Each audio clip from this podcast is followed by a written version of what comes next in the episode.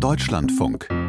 Sport am Morgen. Der Sport lebt davon, dass unerwartete Siege eintreten, Niederlagen, mit denen keiner gerechnet hätte, generell ein Spiel, ein Meisterschaftskampf auch mit klaren Favoriten, das am Ende dann doch offen ist. Dass ein Titelkandidat allerdings abstürzt, ist doch eher selten. Aber es ist jetzt passiert und zwar im Eishockey, Jessica Stürmberg. Ja, und zwar dem Berliner Eisbären ist das passiert. Ein Seriensiegerteam, ja eigentlich amtierender Meister, die Saison davor auch gewonnen und insgesamt in der deutschen deutschen Eishockeyliga auch Rekordmeister. Und gestern Abend hat das Team verpasst, in die Playoffs zu kommen.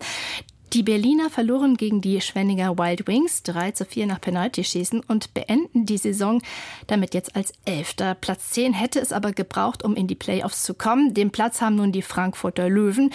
Berlin hätte am Abend aber nicht nur selbst gewinnen müssen gegen Schwenningen, sondern auch Frankfurt hätte verlieren müssen gegen Augsburg. Beides ist nicht eingetreten und Berlins Nationalspieler Marcel Nöbels sagte anschließend frustriert, ist kein Ende, was wir uns gewünscht haben. Man muss aber ganz klar sagen, wir wussten vor dem Spiel, dass es auch nicht in unserer eigenen Macht leider liegt. Auf der anderen Seite haben wir unsere Hausaufgaben auch nicht gemacht. Ja, das heißt, sie sind raus aus dem Titelrennen und das schon sehr außergewöhnlich und auch sehr selten, gerade so ein Team. Und vor allem bei einem solchen, ja über die letzten Jahrzehnte so dominanten Team. Ob ich im Mai äh, mit nach Finnland fliege, müsste ich Woran lag's denn? Also man hat den Erfolg zu selbstverständlich genommen, war etwas zu satt und dann kamen einige Niederlagen gegen Teams, die eigentlich von der Substanz her nicht mit den Berliner Eisbären mithalten könnten, etwa Iserlohn, Bietigheim, die jetzt absteigen, Bremerhaven oder Schwenningen am Abend. Und da hätte Trainer Serge Aubin also auch keine Erklärung für. Ob er sich jetzt nun halten kann, ist auch fraglich. Auch die Personalentscheidungen, wenn wir auch mal eine Stufe höher nochmal schauen, war nicht gut. Beispielsweise Torhüter Matthias Niederberger, einer der besten deutschen Torhüter, den hätten die Berliner nicht ziehen lassen dürfen.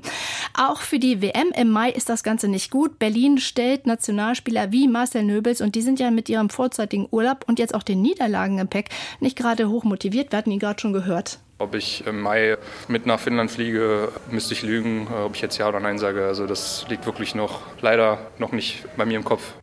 Und für die Liga ist das Ganze auch sehr schade, weil nämlich die Berliner Eisbären ein wichtiges Team sind, erklärt ARD-Reporter Christian Niedl. Auf jeden Fall ein großer Zuschauerverlust, denn hier wären wahrscheinlich in jedem Playoff-Spiel weit über 10.000 Zuschauer gekommen. Das ist eine mit der größten Hallen in der deutschen Eishockeyliga. Ich möchte den Frankfurtern keineswegs zu nahe treten, aber sie spielen in der Eishalle mit 6.500 Zuschauern äh, Höchstbesetzung und in einer Eishalle, die dringend renovierungsbedürftig ist.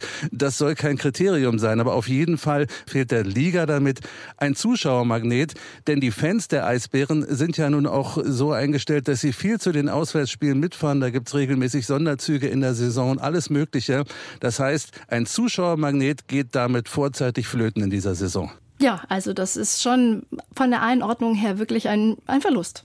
Wechseln wir vom Eishockey zum Handball. Auch da gab es ein ungewöhnliches Spiel gestern im Rennen um den Meistertitel. Welches?